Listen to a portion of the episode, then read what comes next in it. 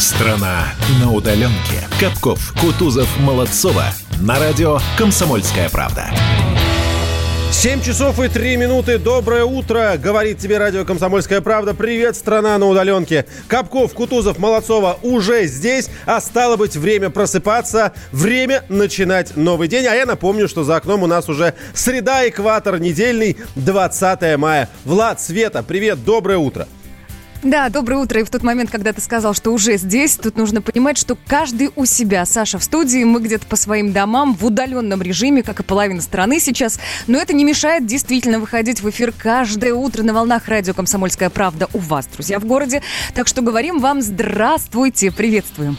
Доброе утро. Знаешь, Свет очень смешно сказала, где-то по своим домам. Знаешь, будто бы у каждого из нас свои дома, раскиданы там по всей стране, по всему. И сегодня я в этом доме, а завтра я в этом доме. К счастью, или, к сожалению, это не так. Доброе утро, Саш, доброе утро, Свет, доброе утро всем, кто слушает и смотрит, кстати, нас тоже на «Комсомольской правде». Страна на удаленке. Сближаем растерявшихся. Немного хороших новостей в самом начале. Я хочу первую начать, знаете, с каких слов? Просто послушайте. Я буду цитировать, я буду зачитывать. Да, он засвистел в свисток, встал посреди дороги, поднял одну руку, чтобы остановить движение, а второй сделал знак миссис Крякви, так, как обычно постовые приглашают перейти дорогу. Как только миссис Крякви с утятами оказалась в безопасности на другой стороне и направилась вниз по улице Маунтин-Вернон, Майкл бросился назад к своей полицейской будке. Это Роберт Макласки, это «Дорога утят». Одна из любимейших книг моей дочери. И именно она вчера просто реализовалась воплоти на Ленинском проспекте, потому что новость дословно звучит так. Автомобиль Росгвардии перегородил Ленинский проспект для того, чтобы утка со своим выводком утят смогла перейти дорогу. Как только она перешла дорогу со своими утятами, дальше ее сопровождали уже пешеходы. Я считаю, это прекрасно. Это всегда заставляет улыбнуться и вспомнить это легендарное, классическое, да, пусть и не наше, но все равно классическое детское произведение.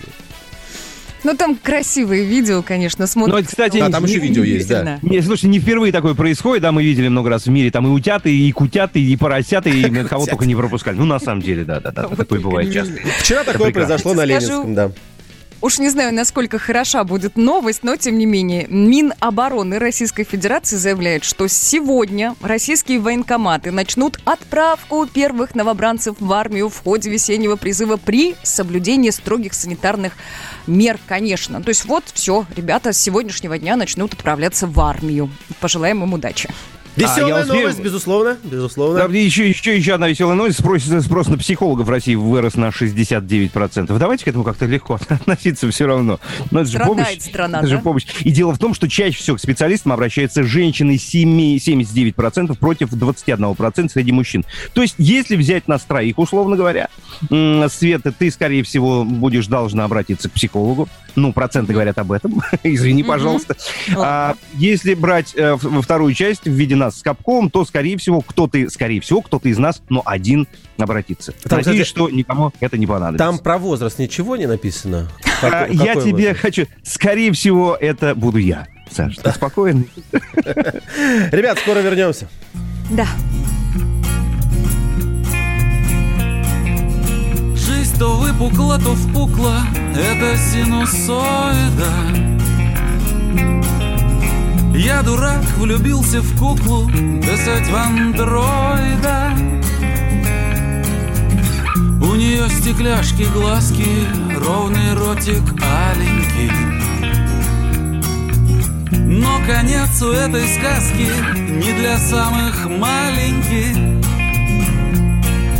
И пускай меня ревность сушит, и слова ее как ножи, но она мне открыла суши.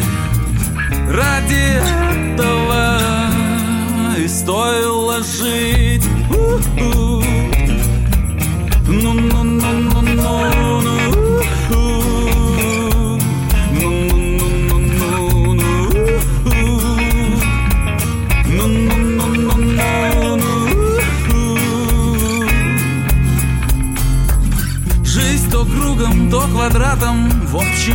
диалектика. По ночам ругаюсь матом, днем мешает этика. Но мозги мне красной лентой мысль пронзает ясная. Настучу я клиента и по башке фаянсовой. И пускай меня ревность сушит, и слова ее как наши. Но она мне открыла суши, ради этого и стоило жить.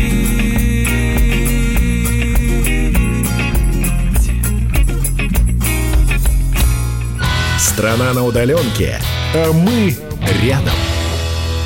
Ну что, давайте продолжать. Я, несмотря на то, что мы начали с таких хороших новостей, должен вам сказать следующее. Мы следим за историей Ирины Карабулатовой. Это профессор РУДН, который выписали штраф за нарушение самоизоляции. Ну, вроде вот пока выглядит все логично, но на самом деле это бред, бардак и полная ахинея, потому что Ирина, она инвалид, она прикована к кровати. Это не связано с... Да, она инвалид первой группы. Да, это не связано с ковидом. Она действительно заболела потом, но инвалидность она получила не поэтому. И ей, человеку, который, в принципе, физически не может покинуть пределы своей квартиры, выписали такой штраф. Вот об этом мы рассказали в начале. Потом мы сказали, что ей этот штраф отменили. Так вот оно что. Я не знаю, как вообще реагировать. Ей выписали новый штраф. Молодцы, а? Вчера я говорил о некотором торжестве логики, но я заблуждался. И теперь я думаю уже окончательно. Эти идиоты выписали ей еще один штраф. Ну весело же, да? Да. То есть, подождите, давайте еще раз. Значит, человек год сидит дома, реально никуда не выходит вообще. Это важно. Год никуда не выходит. Она получает штраф из этого приложения. Я его забываю все время. И хорошо, что я не помню его название даже. Я не хочу запоминать его название. Мы о нем вчера рассказывали. Потом его отменяют, и, казалось бы, уже все, да? Ну, все, деньги вернули. В смысле, отменили штраф, да? Вернули деньги, все нормально. И вдруг опять за то же самое. То есть, опять такая же ошибка. Она будет длиться вечно. Давайте послушаем Ирину Карабулатову. Да. Давайте послушаем прямо сейчас. А я тоже не понимаю. Понимаете, на сегодняшний день мне говорят, мы аннулируем, да? Я говорю, когда документ у меня будет, что у меня погашен. Вот у меня проплачено 50% лечения в Международном Европейском Центре Нейрореабилитации. И получается, что я доеду до границы, мне скажет погранслужба, им все равно, что сказал главконтроль, что сказал тот, Петька Кривой, Ванька Косой. Они откроют программу, а там висит. Если ты хочешь попасть, ты должна будешь заплатить. Вот о чем вопрос. Я как профессионал скажу одно. Когда мы предлагаем какое-то кардинальное новое решение для глобальной проблемы, прежде всего, мы должны учитывать все риски. И если есть хоть минимальный риск, что это программное обеспечение может сработать на негатив, сработать как детонатор взрыва, это обеспечение использовать нельзя. Да, то есть я еще раз хочу сказать, мало того, что эти полудурки выписали ей еще один штраф, они еще и предыдущий не списали. Да, конечно, все в СМИ, в том числе мы, отрапортовали, что ей сняли, но мы это делали неспроста. К нам вообще в публичное поле обратился вот это вот непонятное ведомство, я забыл, как оно называется, сказал, что мы сняли. Но сказать-то это сказать, а вот действительно сделать и снять его, как справедливо Ирина отмечает, по всем базам, это совсем другое и гораздо более важное. Не знаю, да, Свет. Мне кажется, пока до президента не донесут эту информацию, как с выплатами врачам, так не сдвинется с мертвой точки. Да. Так, друзья, будем продолжать. Подключайтесь к нам. Через пару минут вернемся. Страна на удаленке. Остановлены чемпионаты. Опустили трибуны. Закрываются спортивные клубы. Футболистам урезали зарплаты. Фанаты мусолят бытовые скандалы. Что будет с профессиональным спортом после пандемии? Радио «Комсомольская правда» представляет «Спорт без короны» с Константином Тереховым. Каждую неделю в прямом эфире первые лица большого спорта, звезды и представители власти. Слушайте по пятницам в 14:00 по Москве. «Спорт без короны» на радио «Комсомольская правда». Страна на удаленке. Капков, Кутузов, Молодцова. На радио «Комсомольская правда». Так, ну что, давайте, сейчас речь пойдет об одной из самых больших проблем, об одной из двух самых больших проблем нашей необъятной родины. Нет, не о дураках. О дураках мы только что поговорили. Они работают в Росте. Что, где? У меня только что было открыто. Я вам сейчас... уже закрыл про Карабулатову. В том ведомстве, которое выписывает штрафы инвалиду. Вот там работает. А теперь про дороги давайте поговорим. В России строить плохие дороги гораздо выгоднее, чем хорошие. Вот такой заголовок у нас есть на страницах издания «Комсомольская правда». Можете заходить посмотреть. Наши журналисты разбирались действительно с тем, как обстоят дела в этой сфере. Делали это вместе с экспертами. Там большая подробная статья. Пожалуйста, заходите и читайте. Ну, а мы сейчас давайте немножко тоже об этом поговорим. Можно вам простой вопрос? Вот, в принципе, без погружения, без фактов. Вот вы как сами считаете, дороги по-прежнему... одна из проблем в России, либо это уже стереотип и довольно-таки избитый? Мне кажется, смотря где, Саш. Но где-то действительно стало лучше, тут уж к бабке не ходи, это просто заметно. Но есть регионы, где ни на миллиметр не улучшилась ситуация, серьезно. По ощущениям, вот просто внутренним, когда ты передвигаешься на автомобиле. Но тут смотрите, какая история, я тоже включусь, как будто я не должен включаться. Значит, смотрите, правда, да, Свет, на самом деле, Москва, Питер, скорее всего, да, крупные города, дороги были, в Сочи хорошие дороги, кстати говоря, да. Где-то уже далеко, где-то в провинции, я о другом хотел сказать. Вот смотрите, конкретная история, кстати, о ней в Фейсбуке писал не так давно и даже снимал видос. У нас недалеко от дома, Торгачевское шоссе, достаточно длинное, вдруг ни с того ни с сего неделю назад там затеяли полную смену полотна. Сразу отмечу, что дорога была... Знаешь, как это называется, Влад? Как? Это называется ремонт дорожными картами, когда все снимают. Я знаю другое слово, но вы тоже его знаете. Ладно, не будем зацикливаться на нем, на этом слове, как это называется. Так вот, меняет полностью полотно, учитывая, что дорога реально была, очень неплохая и не очень старая. Меняет все... Раздражает-то вот что. Это в то время... Когда, когда Путин говорит, да, что это медики у нас не получили то, о чем я сказал, то, когда не хватает масок, лекарств, мест, когда строят вот эти вот обсервации, когда строят инфекционные больницы, достраивают дополнительные модули и так далее. Мы тратим на дорогу, на полотно, которое практически новое. Это делается, чтобы что? Мы понимаем, чтобы что. Московскую область, дай, пожалуйста, я так поднакину, да, что касается перерасходов на строительство дорог в Московской области. Центральная кольцевая автодорога, вот ее строили, и, как сообщили в Счетной палате, госкомпания «Автодор» завысила стоимость работ на почти 7 миллиардов, 4 из которых уже ушли подрядчикам. Не-не-не, я сейчас про... Это Московская область, Саша. Да, про Московскую область, да, конкретно. Да. И вот бывший глава «Автодора» Сергей Кельбах, он под следствием сейчас. Это я, к слову, о том, сколько денег тратится и куда оно все уходит. И просто, как я поднакинул, я хочу сказать, что если все время накидывать, вентилятор сломается, ребят, реально. Вот просто за 5 секунд. Устанем накидывать. Правда. Давайте так, я готов в этой теме, в принципе, если взять некоторый мой автомобильный статус в нашей троице, я готов выступать некоторым мнением, экспертным, возможно, да, в некоторой степени, и отвечать на некоторые ваши вопросы, в том числе на недоумение Влада, почему ремонт. Влад, тебе хочу сказать, дорожное ведомство, оно в данном случае государственное. И мы с тобой прекрасно понимаем, что, я не знаю, кто там проводит работы, так или иначе, бюджет был заложен еще в 2019 году.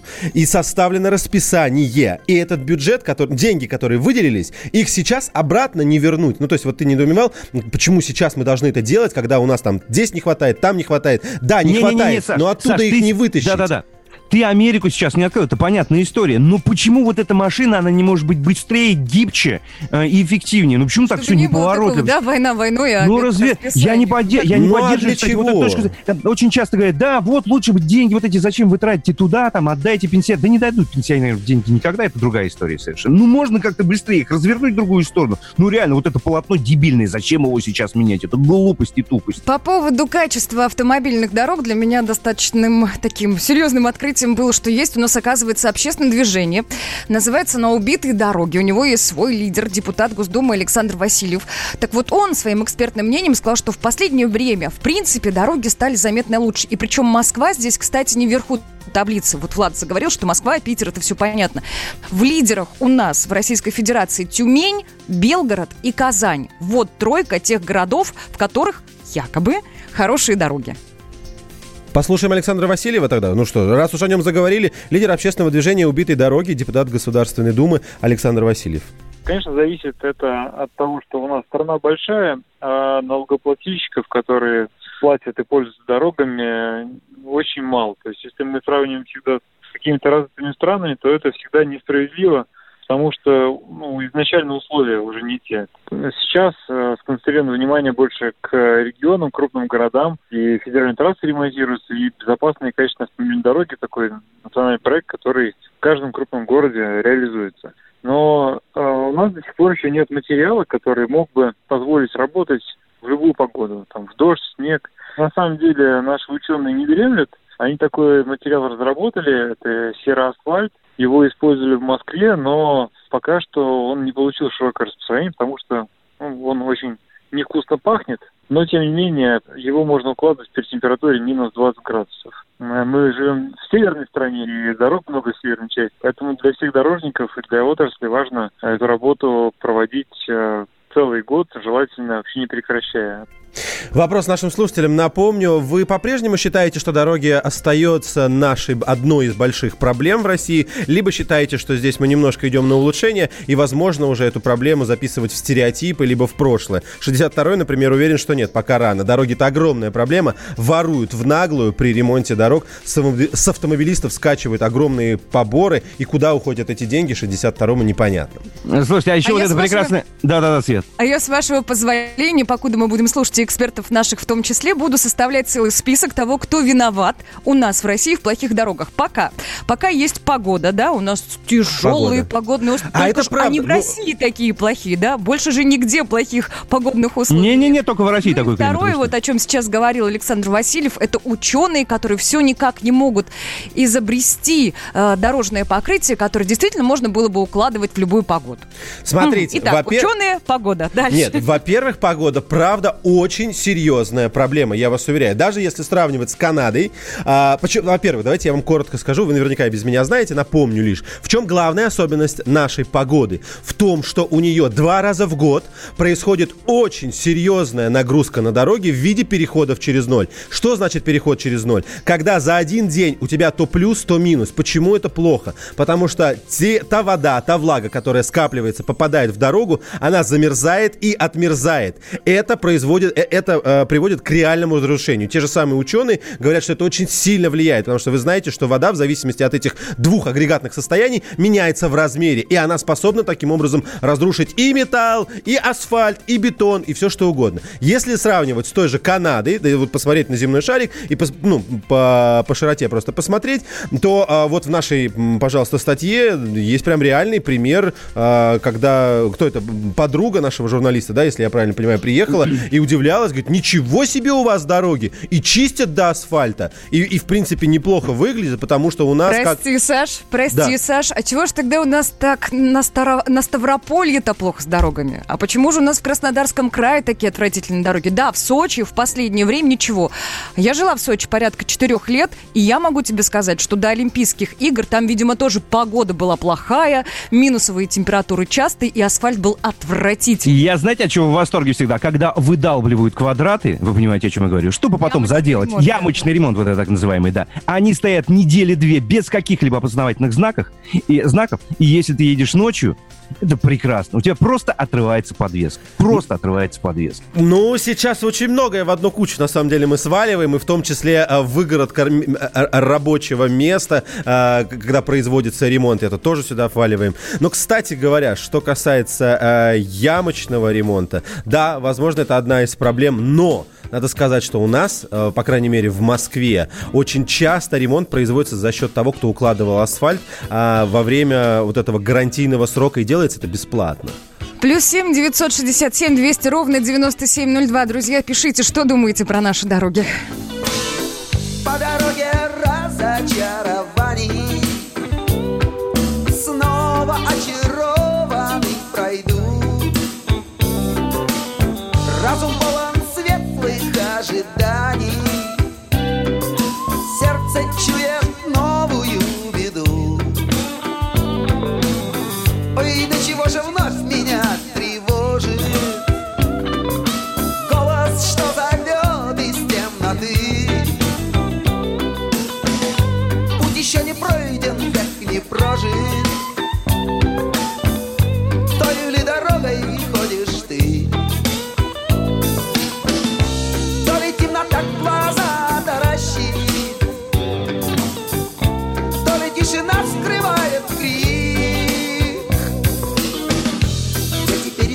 тебя пропащий. Оглянешься, ты уже старик.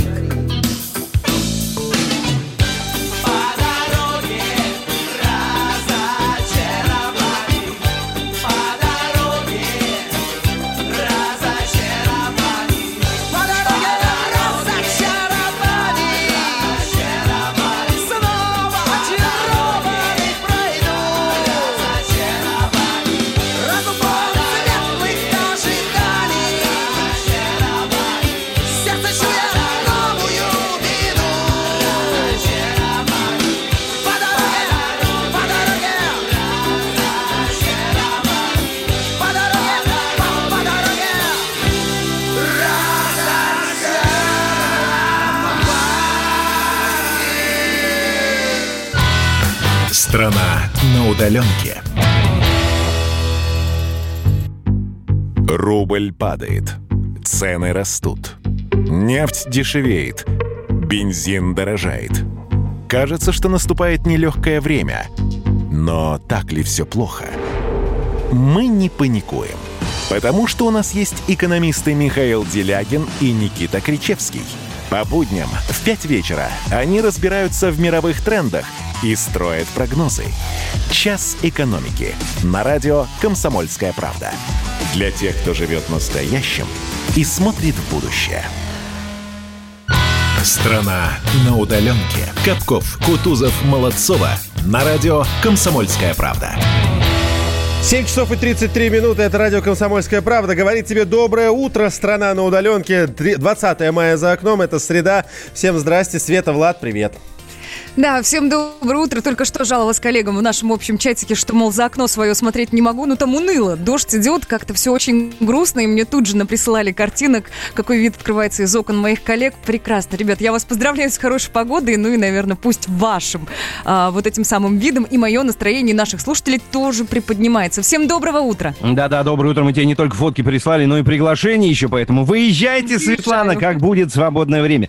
Говорить мы продолжаем о плохих дорогах, вернее, их ремонте. Ну вот смотрите, коллеги, мы же сказали немножечко о том самом, да, ямочном ремонте, как его называют, который вызывает всегда очень много вопросов. Давайте послушаем, что об этом сказал зампредседателя Комитета Госдумы по транспорту Александр Старовой. У нас есть такая специфика, как ямочный ремонт. Для меня вообще является, конечно, такой вот непонятной материей, но при всем при этом, понимая реалии, я представляю, что для того, чтобы сделать там поселковую дорогу, например, длиной в 1,5-2 километра, не хватит бюджета этого поселка там, да, или района на ближайшие несколько лет. А дорогу, скажем так, нельзя же оставлять, когда там появляются в ней ямы. Если брать мою оценку, во мне в данной ситуации борется понятие права, ГОСТов, СНИПов, все прочее. А второй, а что, ну если у нас нет денег на дорогу, надо тогда все эти ямы оставлять или все-таки лучше их залатать? Да, это с точки зрения уже не права, а с точки зрения логики и здравого смысла получается. Я, в принципе, вот даже поддерживаю здесь нашего спикера. Еще раз напоминаю, что это был Александр Старовойтов, зампредседателя Комитета Госдумы по транспорту. Почему? Потому что, во-первых, я еще в начале, когда мы только эту тему завели, сказал, что я считаю это, то, что у нас плохие дороги, стереотипом, что он уже отходит на, ну, не на второй, на третий, на дальние планы, потому что очень много в этой области сейчас делается, в том числе федеральные программы, в том числе вообще 4-5 лет назад, я не помню, когда была прямая линия, когда кто-то говорил, что у нас плохие дороги, ездить не можем, да, Путин тогда, помните, еще пошутил, сказал, так а на чем ездить-то, если у вас, зачем ездить, если у вас дорог нет? Да, это была шутка, но именно с того момента было пристальное внимание к этому, и, например, в Москве, да, я понимаю, что не могу говорить за всю страну, у нас очень большая страна, очень много дорог, например, вот наш слушатель пишет, что в Воронеже, здравствуйте, 49-й, да, здравствуйте, в Воронеже вполне приличные дороги. У нас в Москве, что касается ямочного ремонта, все подрядчики, которые работают на строительстве дорог, они подписывают соглашение, по которому они обязаны в период гарантийного срока использования дороги ремонтировать ее бесплатно, как угодно, но бесплатно. Ты построил дорогу, да, возможно, ну это для тех, кто думает, что я построю сейчас так на шаляй-валяй, а потом как бы деньги освоили и пойду гулять себе дальше. Нет, ты ее построил, и если у тебя написано по стандарту, что она 10 лет служит, значит, ты в период десятилетний, что бы с ней ни случилось, ее уже бесплатно для города, бесплатно, для бюджета бесплатно, за свои деньги ремонтируешь. Вот да это нет, вот... Саш, ну можно объяснять сколько угодно, все равно, да, вот сообщение, которое такое общее мнение, да, выражает человек. Я так думаю, стройка — это самый выгодный процесс воровства денег. Так считает большинство. Никогда вы не проверите, сколько и какой процент того или иного вы положили в землю. Еще стихия половину унесла. Ну вот и все. Это правда, это правда. Здравствуйте, в Воронеже вполне приличные дороги — это 49-й пишет, и таких сообщений, ну, достаточно. Но есть и обратные. Вот, например, дороги у нас в городе ужасные, Новосибирск и 92-й в данном случае на связи. А я пару цифр добавлю. Есть у нас программа, которая называется «Безопасные и качественные автомобильные дороги». Так вот, с 19 по 24 годы, да, на дороге запланировано выделить почти 5 триллионов рублей. Ну, то есть в 2024 году мы с вами соберемся и посмотрим, как и насколько корректно были использованы эти средства и насколько лучше стали у нас дороги. Мне хочется завершить эту тему. Помните поэта Горохова? «Бывает все ужасно, все прям плохо, что капец». И тут вдруг смотришь, все прекрасно. Все прекрасно и чудесно, прям вообще капец. Вот и сейчас, молодец. Давайте будем считать, что дороги отремонтированы и больше в ремонте. Какое-то время, какие-то 2 недели очередные, они не нуждаются. Закончили тем, поехали дальше.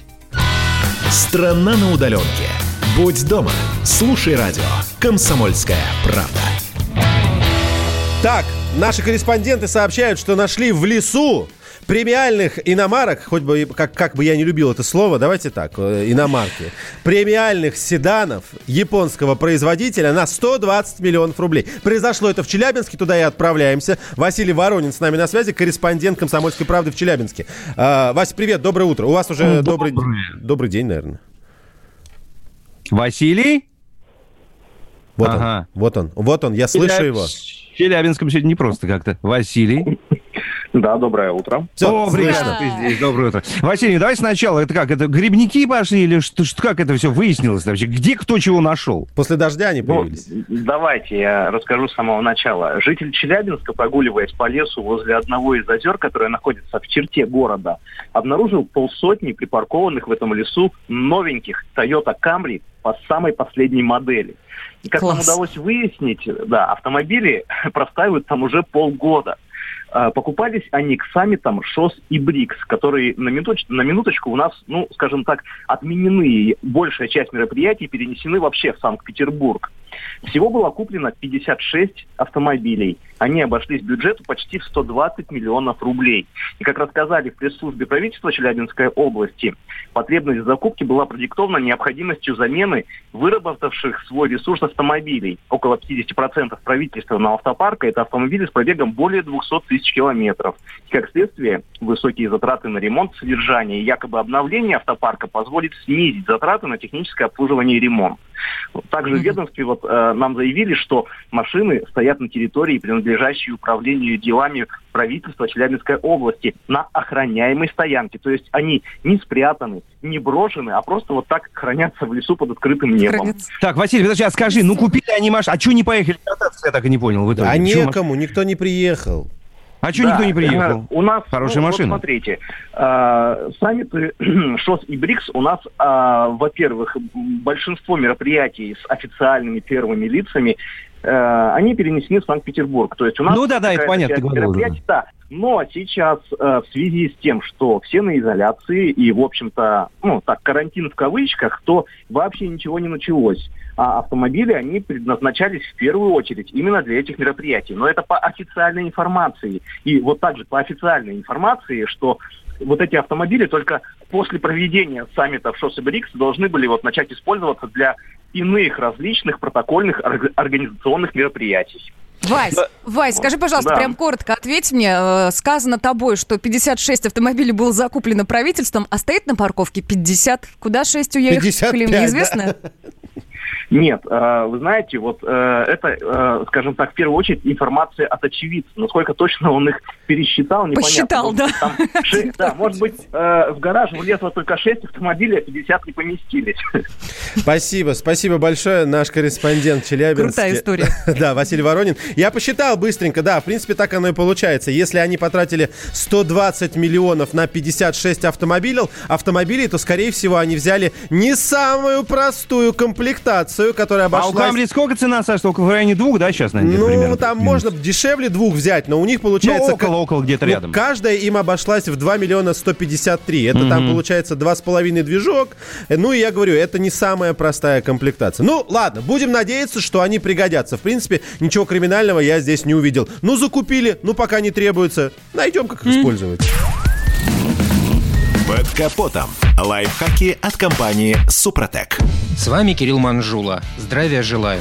Как всем известно, нет дыма без огня. Это также справедливо и для двигателя автомобиля. Там же горит топливо, а значит, должно и дымиться. Но дым дыму рознь. В исправном состоянии дым из выхлопной трубы почти незаметен. Но что делать, если он стал осязаем? Однозначно, постараться исправить причину этой проблемы. При определенной неисправности дым приобретает разный цвет. Черный выхлоп, особенно на дизеле, связан с нарушениями сгорания топлива. Тут может быть и износ топливной аппаратуры, и нарушение ее регулировки, и некачественное топливо, и коксование сопловых отверстий форсунки, и зависание запорной иглы. Чаще всего это сопровождается потерей мощности, ухудшением пуска мотора. Но после ремонта и регулировки прогноз для пациента обычно благоприятный. Если двигатель выдает белый дым, то это практически всегда связано с попаданием охлаждающей жидкости в цилиндры. Прямо скажем, проблема не из приятных, и без серьезного ремонта не обойтись. И тянуть с ним не следует. Можно нарваться на гидроудар, а тогда уже и капиталка не поможет. А вот сизый, серый дым связан со сгоранием в цилиндрах двигателя моторного масла. Путей его проникновения в камеру принципиально может быть только два. Через уплотнение поршня, то есть снизу, и через клапаны сверху. В этом случае проблема лечится только ремонтом с заменой неисправных деталей. А вот с проникновением масла снизу можно справиться и без разборки с помощью присадки Suprotec, но только если целы маслосъемные кольца. Итак, когда кольца целы, но двигатель дымит, то значит есть износ деталей цилиндропоршневой группы. Тогда на поверхностях образуются так называемые дефекты трения, царапины, выбоины, каждая из которых работает как своеобразный карман, накапливая в себе определенное количество масла. Оно и горит, когда соответствующая часть рабочей поверхности цилиндра оказывается под воздействием горячих газов. Обработка двигателя составом Suprotec приводит к ликвидации этих карманов, поэтому уменьшается и количество масла, подверженное угару.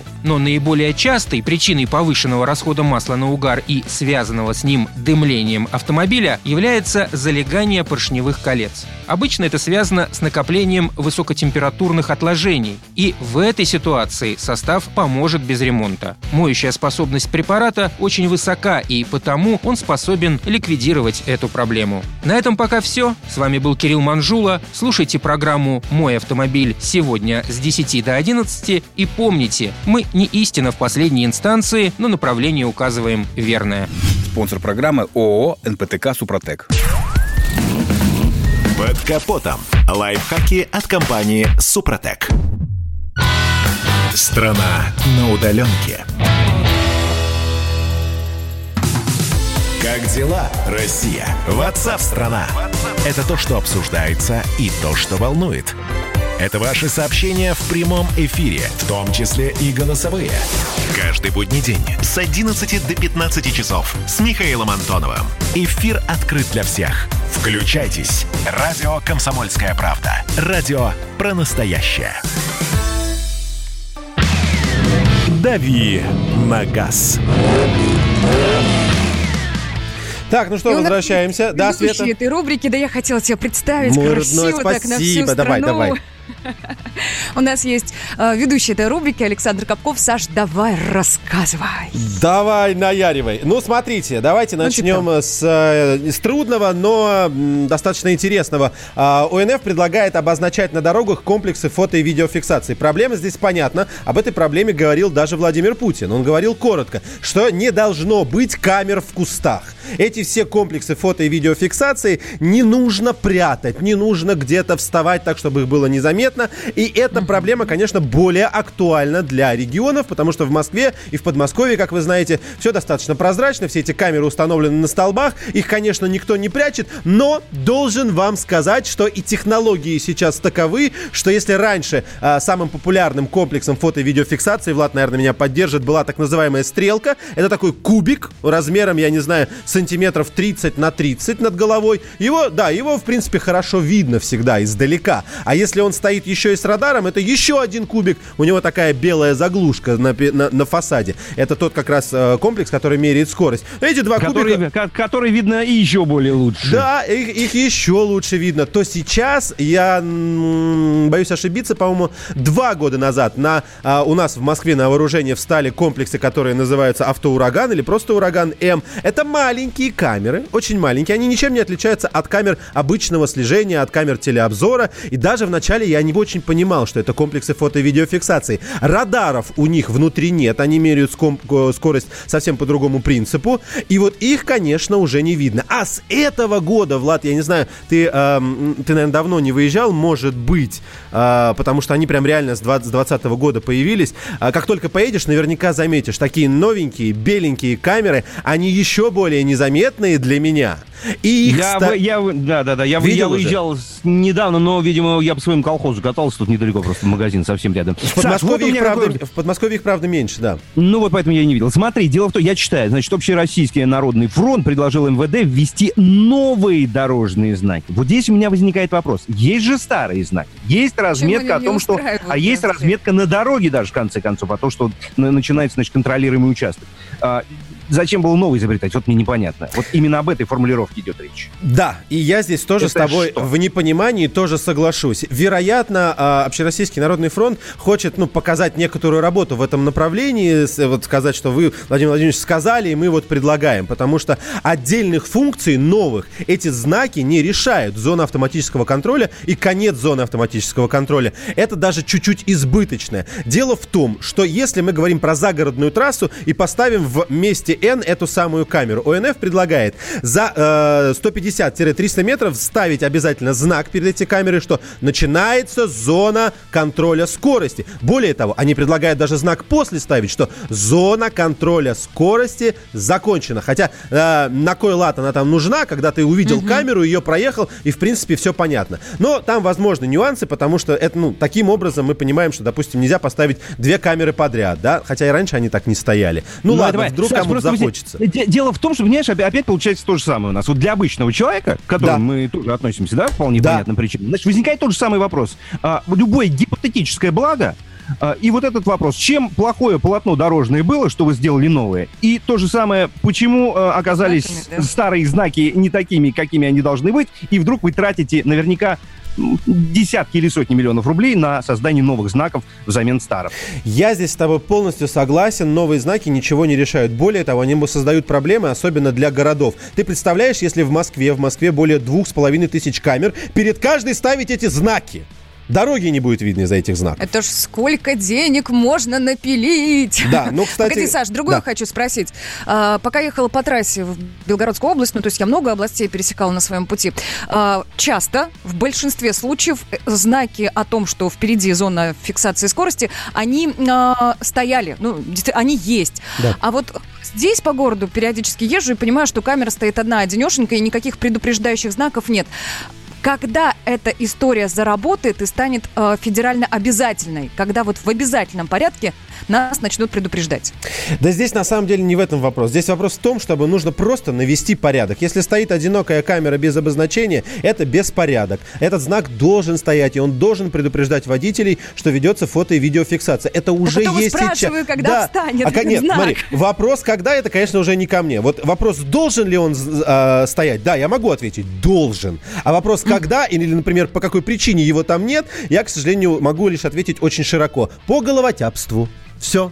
Слушайте, ну да, давайте... Пока никаких сроков не обозначено правительством. Да, совершенно верно. Но у нас, знаете как, у нас же есть большая федеральная программа по безопасности дорожного движения. Она рассчитана до 2021 года. Потом, скорее всего, она продлится. Поэтому, ну вот, все делается вот в рамках вот этих больших целевых федеральных программ. Очень много у них разных этапов. Только об этих сроках можно говорить. Но, опять же, я говорю, это не показатель, что до 2021 года они точно появятся. Нет? Коллеги, молю просто, давайте тему с камерами закроем. Она бесконечна, как и камеры, кстати говоря, дорога. Саша, вижу две темы. Зарплата россиян 2020. Как накопить на машину за год? Это вроде типа... Я на него сразу ответил. Никак. Поэтому переходим к следующей теме. Согласно статистике, количество нетрезвых автомобилистов на дорогах сократилось, но не намного. То есть я так понимаю, что за период самоизоляции люди стали употреблять огненной воды больше, и об этом говорит нам статистика. Но по понятным причинам ездить стали меньше, да? Потому что, опять же, самоизоляция. Давай посмотрим на цифры и поймем, вот что... Вот об этом я тебя хотел спросить, да. Да, и поймем, что, в принципе, серьезных изменений здесь нет. Хотя, казалось бы, они должны были быть, потому что у нас есть серьезные изменения по сокращению количества автомобилей в городе и, в принципе, на дороге. Но, к сожалению, вот это вот наличие людей, которые управляют автомобилем в состоянии алкогольного опьянения, пропорционально не упало. И для меня это удивительно, и я расстраиваюсь, честно вам скажу. Показатель этот упал по сравнению с аналогичным периодом за 2019 год всего на 3-4%. Для меня, честно, как для журналиста, это вообще ничего. Можно даже не обращать внимания. Еще раз напомню, что это исключительно с 1 апреля по 11 мая, то есть карантинное время. Да, я по поводу карантинного времени хотела добавить. В целом цифра попалась, заинтересовала меня. На 138% в России выросли продажи алкоголя за время вот этого самого карантина. Слушайте, на 138%. Меня вчера остановили, я не открываю окно, я в маске, и сотрудник ГИБДД мне говорит: а вы не могли бы масочку снять? А у меня глаза красные, потому что у меня аллергия на пыльцу сейчас началась. То есть лицо так себе. Я говорю, вы знаете, нет. Говорит, ну ладно, счастливого пути. И я уехал.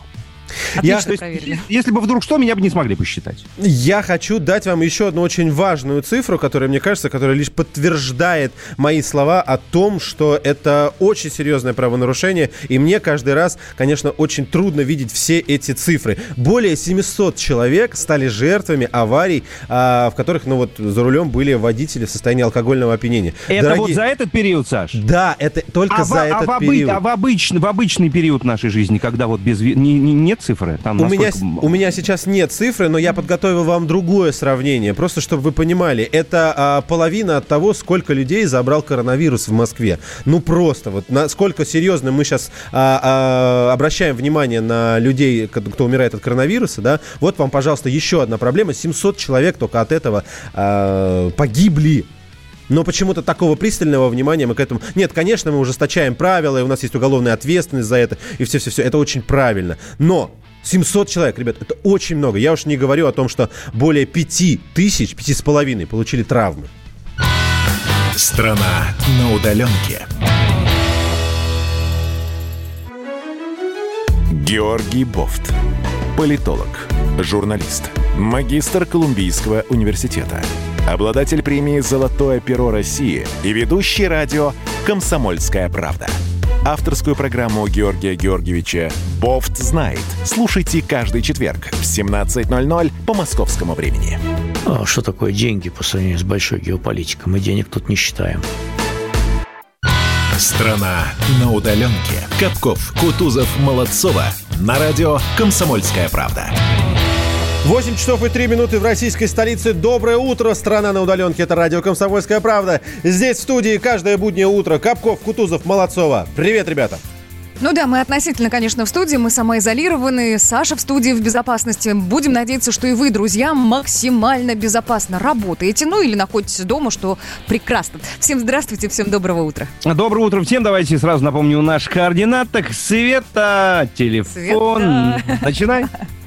Ну давайте, друзья, вы всегда можете дозвониться в студию, главное...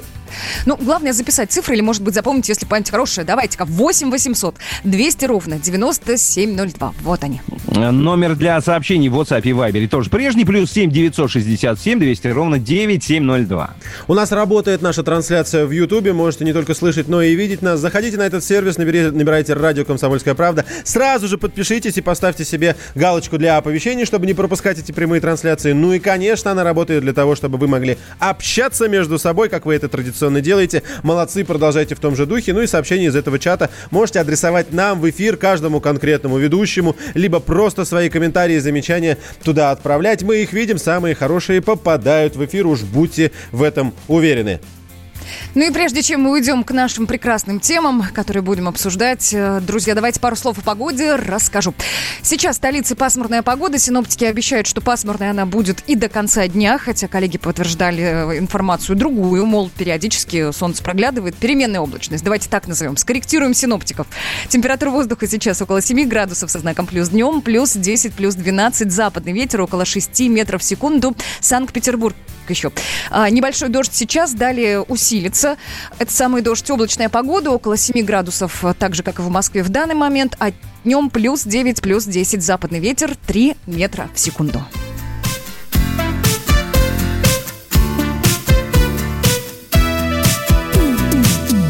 Тихо лужи покрывает лед, помнишь, мы с тобою целовались ночи напролет под шум прибоя. Это лето не вернуть уже, я знаю. Но когда печаль в моей душе, я вспоминаю.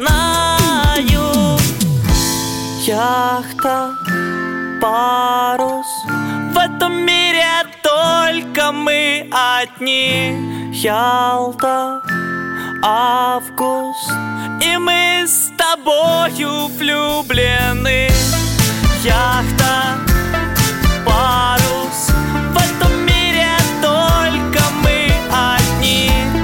Ялта, август, и мы с тобою влюблены.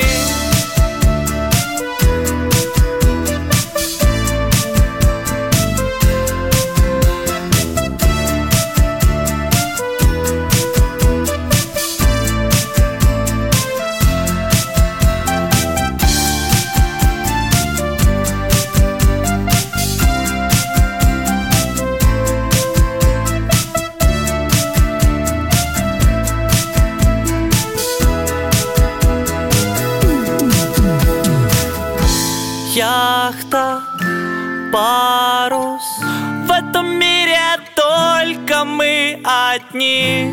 Ялта, август, и мы с тобою влюблены. Изолируйся с нами. Изолируйся, как мы. Изолируйся лучше нас.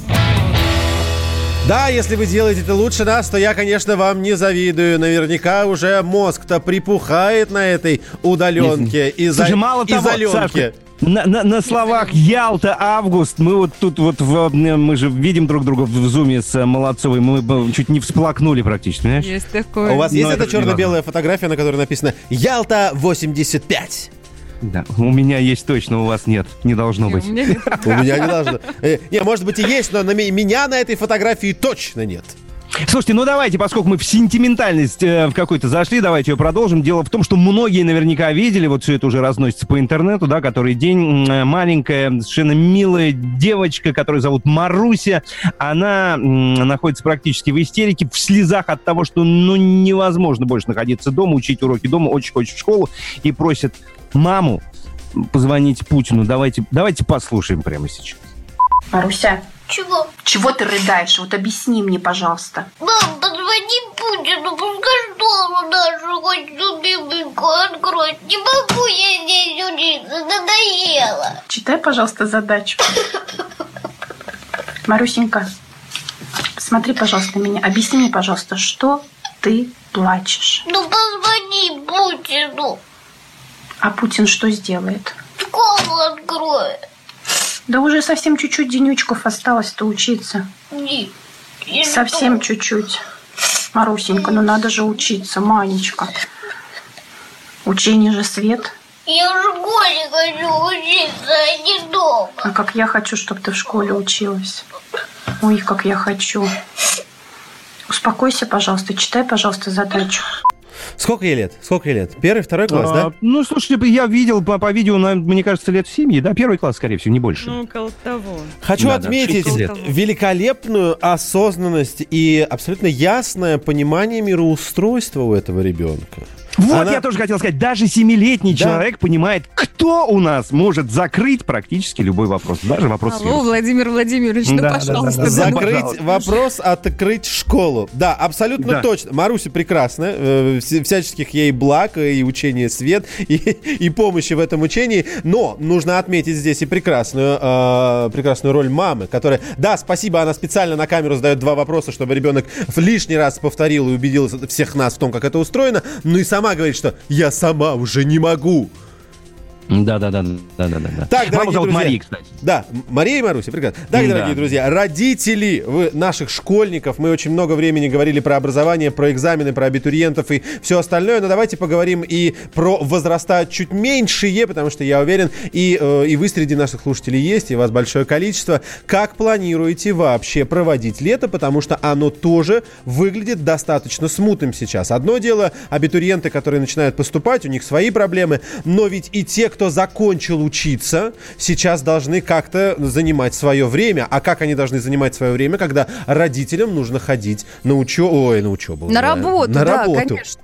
Там момент, когда родители отправляются на работу, детей нужно куда-то деть. И обычно с 1 июня начинали работать организации отдыха для детей. Ну, те самые лагеря, которые мы называем по старинке. Так вот, сейчас, к данному моменту, половина этих самых лагерей просто не готовы. Их никто не привел в порядок. Это раз. Ну, а второе и важное. Минпросвещение в целом рекомендует начать сезон вот этих самых летних лагерей аж с 1 июля. А месяц что делать? А только июля. Непонятно, что делать месяц. Вот вообще непонятно. Ну, правда. Еще, что важно, вчера смотрела репортаж, достаточно такой большой, серьезный, где в Минпросвещении всю эту историю обсуждали с детскими лагерями. Как будут организовывать? Во-первых, от безысходности они хотят сделать в июне онлайн лагеря, ну, чтобы хоть как-то, видимо, занять детей, но это, мне кажется, уже просто... Ой, верх безобразия. Дети и так сидели возле компьютеров, обучаясь на удаленке в школе, так еще и отдыхать они сейчас будут онлайн. Это первое. А второе, что касается июля и открытия детских лагерей, вроде должны будут организованы некие зеленые коридоры на вокзалах и в аэропортах, где детям будут замерять температуру. Естественно, всем будут делать тесты на ковид перед тем, как они отправятся в эти самые лагеря. Ну и смены, что немаловажно, будут сокращать. Насколько я помню, раньше одна смена длилась 21 день. Сейчас, чтобы успеть все с 1 июля и как можно больше принять детей, пока предварительно говорят, что смена будет длиться 14 дней. Ну, это вместо 21. А стоимость понизится? Слушай, про стоимость ничего не говорили, нужно искать.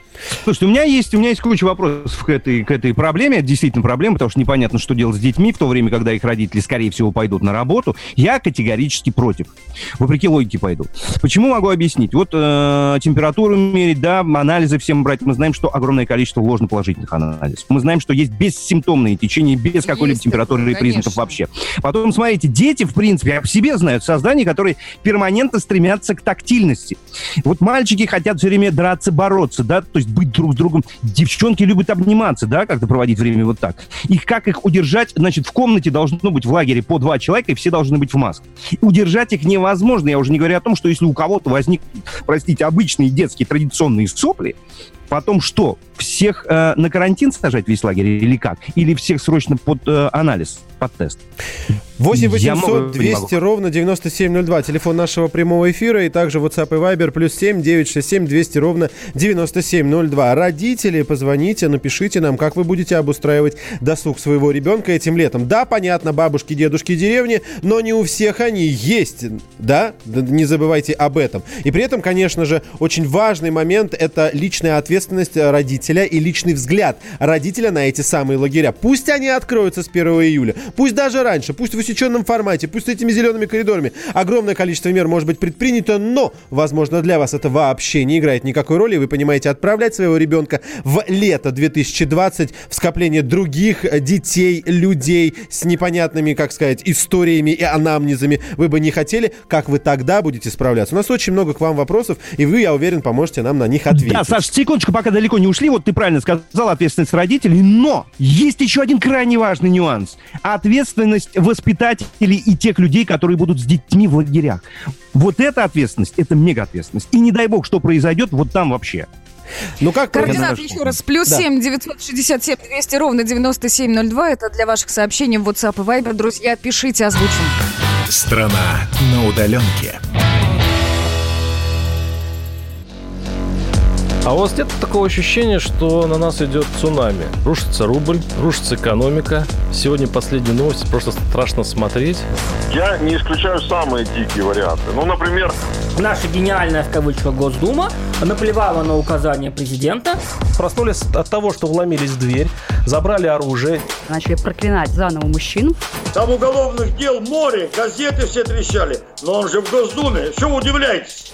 Вылилось это всеобщий хайп. Человек против бюрократии. Программа Владимира Варсовина. Гражданская оборона. На радио «Комсомольская правда». Каждую среду в 16:00 по Москве. Страна на удаленке. Капков, Кутузов, Молодцова. На радио «Комсомольская правда».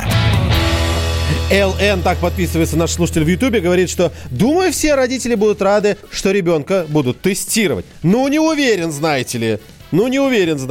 Отправлять ребенка туда, чтобы его там тестировали, так это что нужно каждый день делать. Я напоминаю нашим всем слушателям, что мы продолжаем тему о летнем досуге для детей, потому что для тех, у кого нет деревень, дач, бабушек, дедушек, это всегда актуально. Если раньше работали всевозможные лагеря, кружки в самих городах, так и на море, так и где-то на природе, за городом, еще что-то, то сейчас они будут работать, если и будут работать, то только с 1 июля. А что делать целый месяц? Школьные лагеря работали. И, кстати, некоторые школьные лагеря, вопреки вот широкому мнению, очень неплохие были. И дети ходили туда с удовольствием. Знаю по себе, да. Да и вообще есть вопрос, захотят ли родители туда отправлять своих детей. 8 800 200 ровно 9702. Телефон нашего прямого эфира. Здравствуйте, слушаем вас. Доброе утро. Как вас зовут? Сергей меня зовут. Сергей, у вас есть дети? Да, есть. Школьники? Ну, один, он уже армию отслужил, вторая дошкольница, 7 класс. Куда вы ее отправите летом? Летом, да. Ну, летом, значит, если наши государевы, мне как холопу, как я считаю, что на данный момент я холоп, разрешат на юг ехать, то я в середине июня, как бы я уже билеты купил, должен поехать. Ну, если только разрешат. Но надо, надо просить, Сергей, надо просить, как холопы. Нужно бить челом, нужно кланяться, кланяться низко в пояс. Правильно. Да это ирония, Сереж, мы тут все холопы. Вот. А насчет пионерских лагерей, если вы слушали, такой Филатов, если я не ошибаюсь, фамилия, который бывший вроде санитарный врач города Москвы, если я не ошибаюсь. Он сейчас не сыворотки и что-то такого еще. Так он сказал, что дети, спросите у детей, ну не у детей, а сколько у них болеют. Они говорят, вообще не болеют. Он говорил, что вы закрыли детские сады и школы. А пионерский лагерь – это юг, это ультрафиолет, это соль морская, это же здоровье. А у нас все наоборот делают. Сергей, вот понимаете, в чем дело. Я вас понял, услышал. Один на один только вопрос еще ответьте, пожалуйста. Да, мы совершенно точно видим статистику заболеваемости среди детей. Она очень низкая, возможно, даже незначительная. Но вот вы лично, если бы, допустим, вам сказали, с 1 июня есть возможность поехать в Крым, Анапа, я не знаю, что угодно, в детский лагерь, вы бы свою дочку отправили туда? Не боялись? Да я с удовольствием отправил. А еще если бесплатно бы ее за то, что она будет рисковать, я бы вообще бы отправил. Да у меня бы хоть 20 детей было бы. Я бы 20 детей отправил бы туда на юг, потому что они будут здоровые. У меня нога... я вот в том году ездил, у меня надо сустав менять. Я вот ездил, Сергей, спасибо, пожалуйста, можно без вашей ноги? Да, спасибо. Я думал, скажешь, вот у меня нога как пендель даст, так все на юг отправляются. Ладно, слушайте, хорошо. Тут дома один ребенок иногда не уследишь, вымыл он руки или нет, особенно если ребенок маленький, а там их в отряде, допустим, человек 25. Пойди, один воспитатель, уследи, что там у них с личной гигиеной. Я не совсем был от Сергея, было бы 20 человек, я бы и 20 человек отправил. Еще нарожаем. 40 из 40 батареи. У нас звонок есть, телефон. Алло, доброе утро. Доброе. Вот сейчас сказал, я готов, я как методист детского сада, как бывший заведующий и учитель высшей категории, я хочу сказать, вот он сказал, я готов рисковать ребенком. Представляете, какие вещи он сказал? Лишь бы только поехал на юг. Рисковать ребенком. Но это страшно. За бесплатно. Я хочу дополнить. Он готов рисковать ребенком только за бесплатно. Да это страшно, естественно, конечно. Извините, но я хочу свое предложить. Значит, это я хочу сделать замечание бесплатно. Какая разница, вы бы рисковали бесплатно или не бесплатно? Я не советую, как педагог высшей категории. Детей надо беречь. Но что я хочу предложить коротко.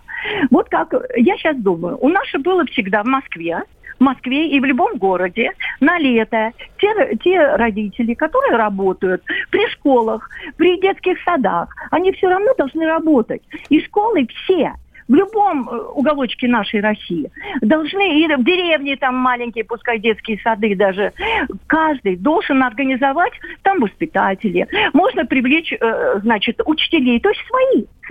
Ну, еще можно там проверить воспитателя, понятно, и чтобы допустить детям. И организовать маленькие группки при школах. Галина, позвольте я вас прерву. Вы действительно говорите правильные вещи, но насколько те же самые преподаватели и воспитатели при своем личном желании смогут это сделать, когда у нас сейчас работает решение о том, что никто не посещает эти группы ни на учебу, ни на занятия? Как они смогут? Нет, я не сейчас. Через месяц, да? Сейчас говорю. Я говорю про июнь месяц, когда, я надеюсь, я тоже сижу в изоляции. Да. Вот, я просто хочу сказать, что вы мне, когда откроют, подумать сейчас нужно министру нашего образования, подумать именно сейчас. Спасибо. 31-е...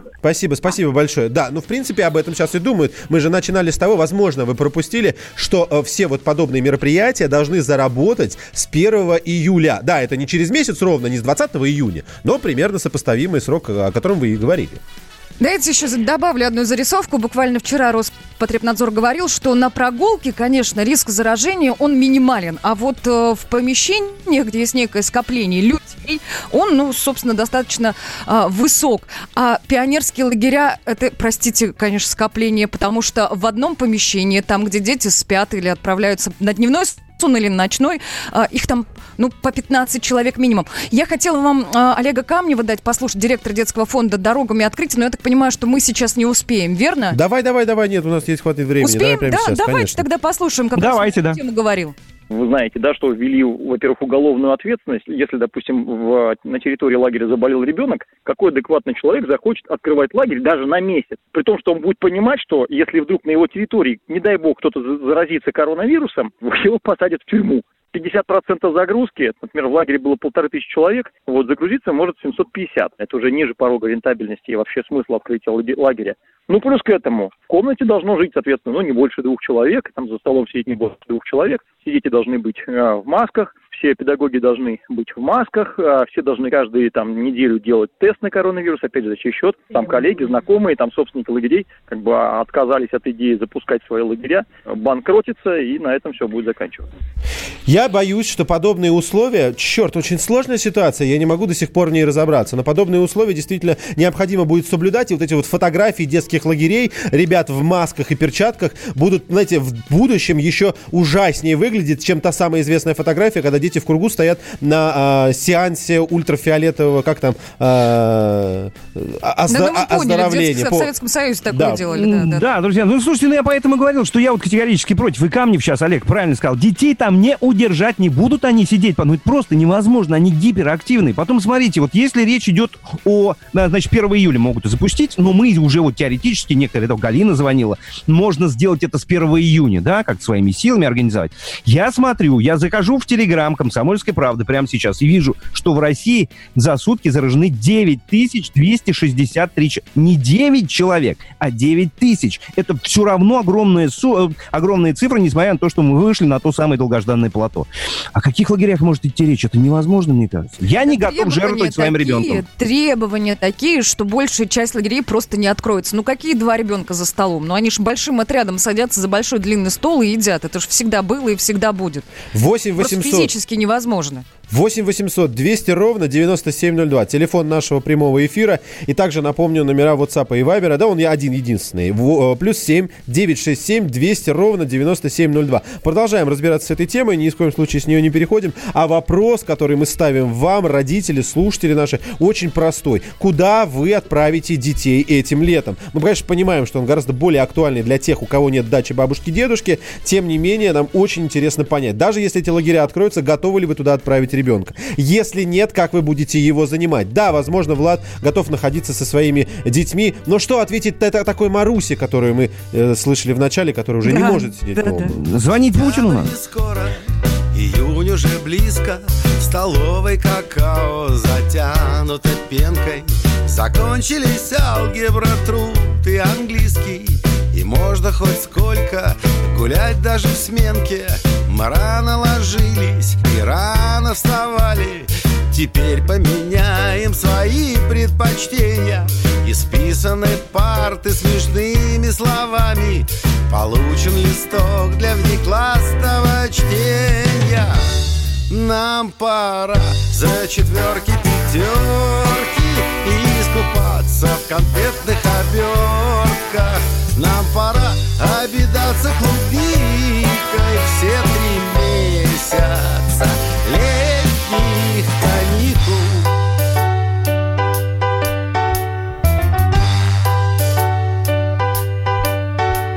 И даже охранник вдруг стал человеком. Уборщица сделалась доброю феей. Мы сдали учебники в библиотеку и бросили в небо пустые портфели. Воздушные заучи шлем поцелуи под этот мотив, выбегая из класса.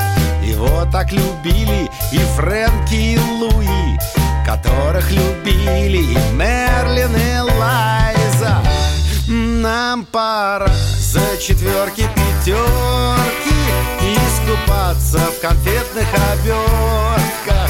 Нам пора обидаться клубникой все 3 месяца. Всем пора за четверки, пятерки и искупаться в конфетных обертках. Всем пора обидаться клубникой все 3 месяца летних, 3 месяца летних, 3 месяца летних каникул. Каникул, каникул. Страна на удаленке. Давным-давно, в далекой-далекой галактике. Я просыпаюсь. 1, 2, полицай. Кружка моя, я по тебе скучаю. И Сережа тоже. Мы с 1 класса вместе. Тетя Ася приехала! На небе тучи, а тучи. А также шумелки, пыхтелки и сопелки.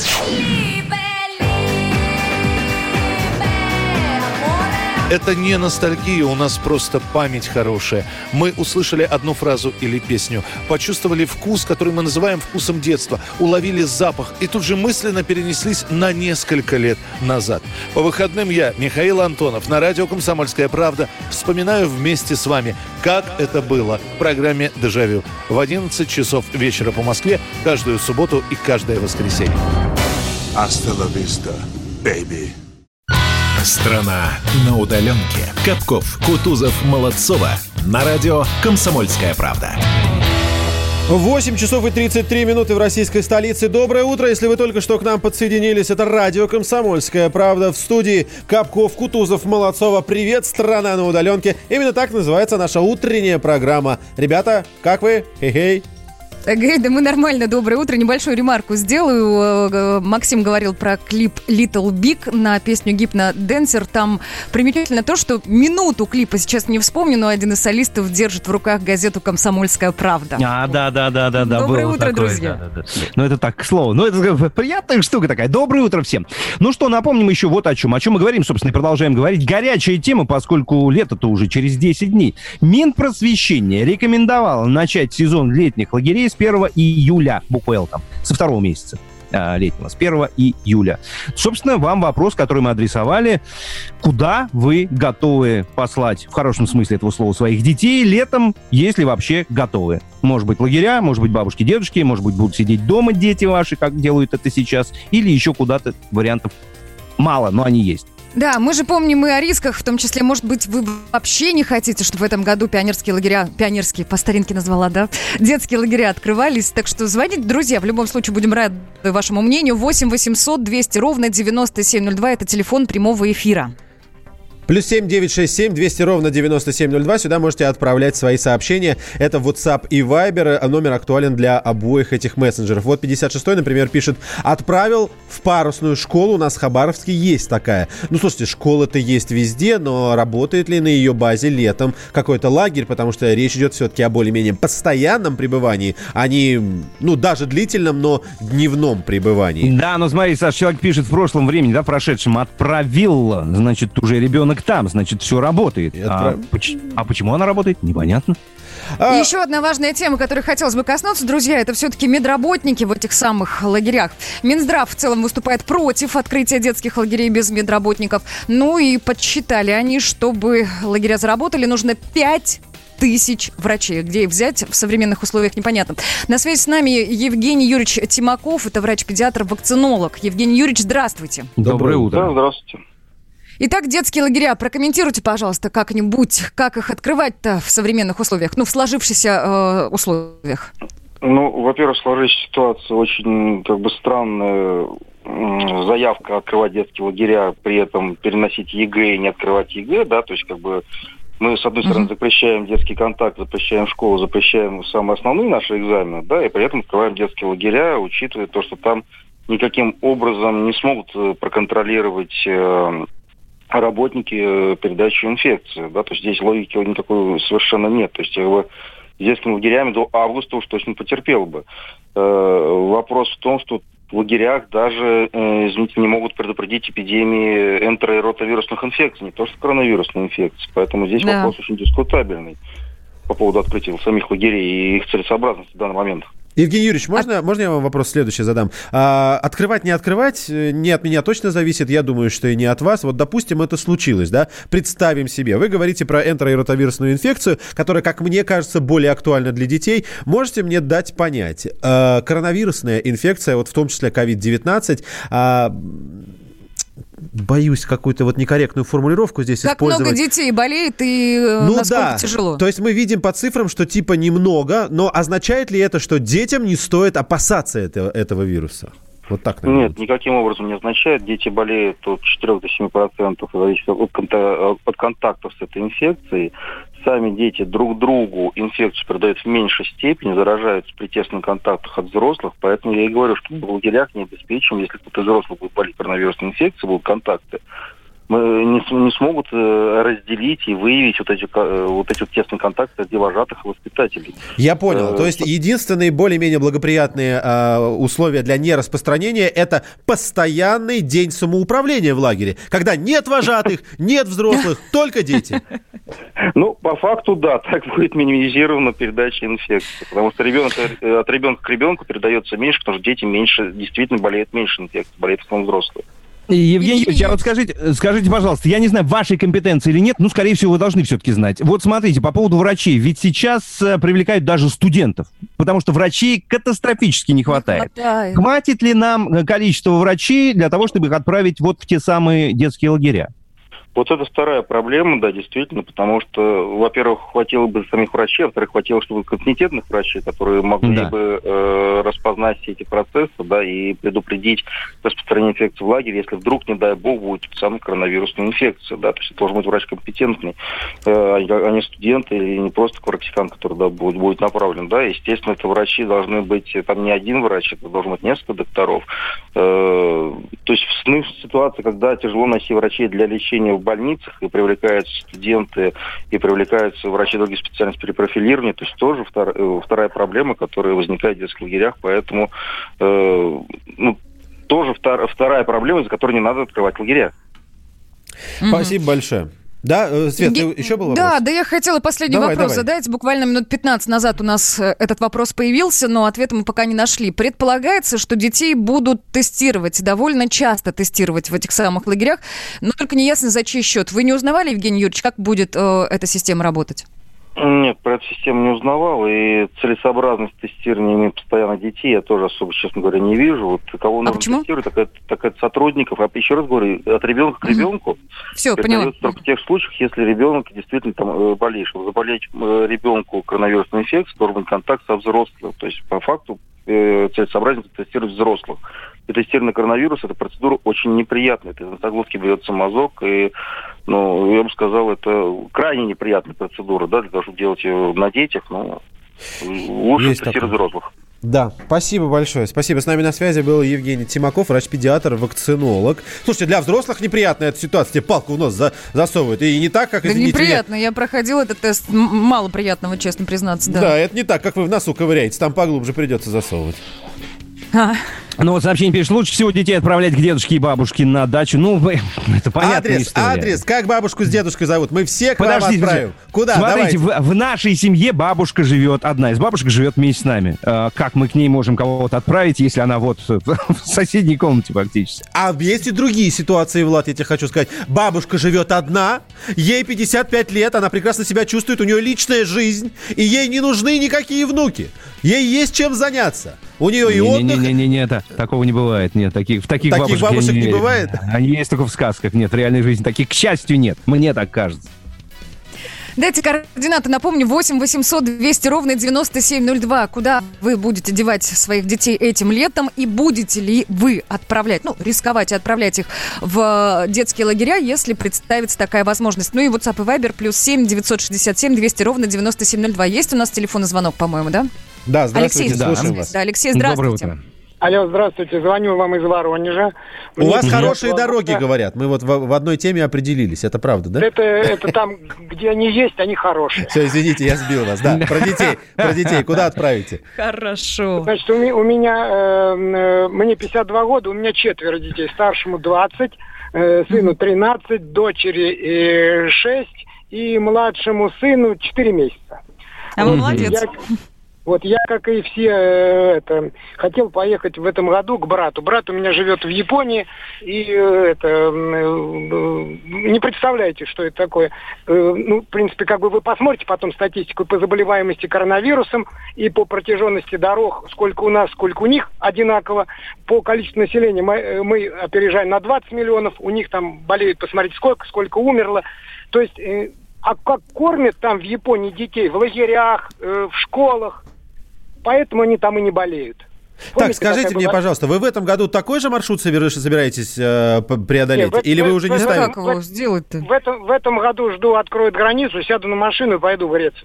И поедете в Грецию. Все, спасибо большое. Будем ждать. В Японии очень хорошо, но поеду все-таки в Грецию. Мы вместе будем ждать этого открытия границ. Все верно. 8 800 200 ровно 9702. Телефон нашего прямого эфира. И вопрос, я еще раз напоминаю, куда вы хотите отправить детей этим летом, учитывая вот эти все обстоятельства. Если коротко, то я напомню. Сейчас пока закрыты вообще любые лагеря, любые школьные, детские, дошкольные учреждения досуга летнего. Но обещают с 1 июля их открыть. С одной стороны, стороны, здорово, хорошо. С другой стороны, у вас, как у родителя, возможно, остаются вопросы и сомнения, а стоит ли туда отправлять ребенка? А если не стоит, то с кем он у вас останется? Смотрите, давайте, вот как будто бы 1 июля уже все открыли. Ну, будто бы это уже произошло или происходит там завтра. Вот вы, коллеги, Свет, ты отправишь ребенка в... Однозначно нет. Нет. Однозначно нет. Я найду любые способы, чтобы не отправлять. При этом давайте... мы вот даже и спорить не будем. При этом я хочу, вот, не знаю, Влад, предваряя твой вопрос, он должен был, мне кажется, быть... Куда тогда? Вот если... Просто меня сейчас слушает родитель, услышал, что Капков не отправит. У него резонно возникает вопрос. А куда ребенка? Да, возможно, я там отвечу, что оставлю его дома с собой, но это невыносимо для самого ребенка. Вон Маруся нам рассказала, как это невыносимо. Ребенок бедный, плачет, хочет звонить самому Путину. Но я, наверное, здесь никакой другой реплики, кроме как мироновской из классики, придется изыскивать. Не могу вспомнить. Да, ситуация сложная, но мы люди таковы. Мы научились уже, учитывая обстоятельства, и будем продолжать учиться изыскивать. У меня готового ответа нет, но наверняка... Я бы искал что-то, где-то маленькие группки, какие-то, я не знаю, может быть, с соседями, с друзьями скооперироваться, куда-то отправить на дачу к друзьям, чтобы там устроить мини-детский лагерь, как-то вот использовать, снять дом, еще что-то. Ну, то есть, понимаете, да, вот готового ответа нет, но направление у меня вот примерно такое. Да не, очень хорошее направление, мне нравится лично, все правильно сказал, поддержу. Ну и слушателям напомню наши координаты на всякий случай, +7 967 200 ровно 9702, это WhatsApp и Viber, телефон прямого эфира 8 800 200 ровно 9702, продолжим скоро. Страна на удаленке. Рожденный в СССР. По матери я из Рязани, по отцу из Тамбова. Доктор исторических наук. Будем раскидываться друзьями, враги придут на наши границы. А потом у них может возникнуть мысль эти границы еще и пересечь. И просто... Николай Платошкин. Мы же с вами сверхдержава не потому, что мы большие, не потому, что у нас ракет много, а потому, что от мнения русских очень много зависит, понимаете? Николай Платошкин. Каждую пятницу на радио «Комсомольская правда». В 6 вечера по Москве подводит итоги недели и говорит. Ничего, абсолютно ничего, просто нифига, кроме правды. Страна на удаленке. Капков, Кутузов, Молодцова. На радио «Комсомольская правда». Так, друзья, дорогие слушатели, финальный блок по этой теме. Еще раз напомню, летние лагеря и, в принципе, летнее времяпрепровождение для ваших детей в этом году встает под вопрос. У нас есть несколько фактов, которые мы уже вам набросили. Если вдруг запомнили, задавайте вопросы, ответим. А сейчас полностью погружаемся в ваши комментарии, в ваши звонки и в ваши сообщения. Коротко лишь напомню номера, по которым мы с вами связываемся. 8 800 200 ровно 9702. Телефон прямого эфира, чтобы попасть к нам сюда. Ну и пишите на номер +7 967 200 ровно 9702 в WhatsApp и Viber, а также в Ютубе, у нас там работает трансляция. Андрей нам дозвонился. Здравствуйте, доброе утро. Доброе утро, Андрей. Доброе утро. Куда отправите своих детей этим летом? У меня уже дети взрослые, у меня просто уже внуки есть. Вот. Я сам, когда был, как говорится, молодой, то есть все детство провел в лагерях, то есть в пионерских лагерях. Это было давно, в советское время. Вот. А внуков, да, если, допустим, будет такая возможность куда-то отправить, у меня уже 3 внука, 1 внучка, вот я хотел бы с удовольствием их отправить. Просто сейчас некуда отправить, не знаю как. Давайте конкретно, если 1 июля какие-то вот у вас и у нас, у всех откроются летние лагеря детские, вы отправите конкретно своих внуков? Конечно, конечно. Не будете переживать, как там и что? Нет, да, вообще нет? Не буду переживать, я сам с удовольствием бы отправил, но просто вот не знаю, отправить все ищу. Везде все закрыто. Андрей, у меня к вам встречный вопрос. Вот вы позвонили, вы дедушка. У вас, если я правильно услышал, 4 внуков. Да? Я правильно? Не трое? 4. А вы готовы всех их принять к себе? На дачу, деревня, я не знаю, есть ли она... Ради их безопасности. Да, вот... Нет, я бы готов был к себе принять, но у меня просто нет возможности принять. Я живу... У меня нету ни дачи, ничего нету. Я живу в Москве, у меня квартира, но мне просто некуда их принять. Поэтому сейчас они не учились уже больше месяца в школе. Да. В лагерь бы куда-нибудь я бы отправил. Спасибо большое. Вот, Андрей, пожалуйста.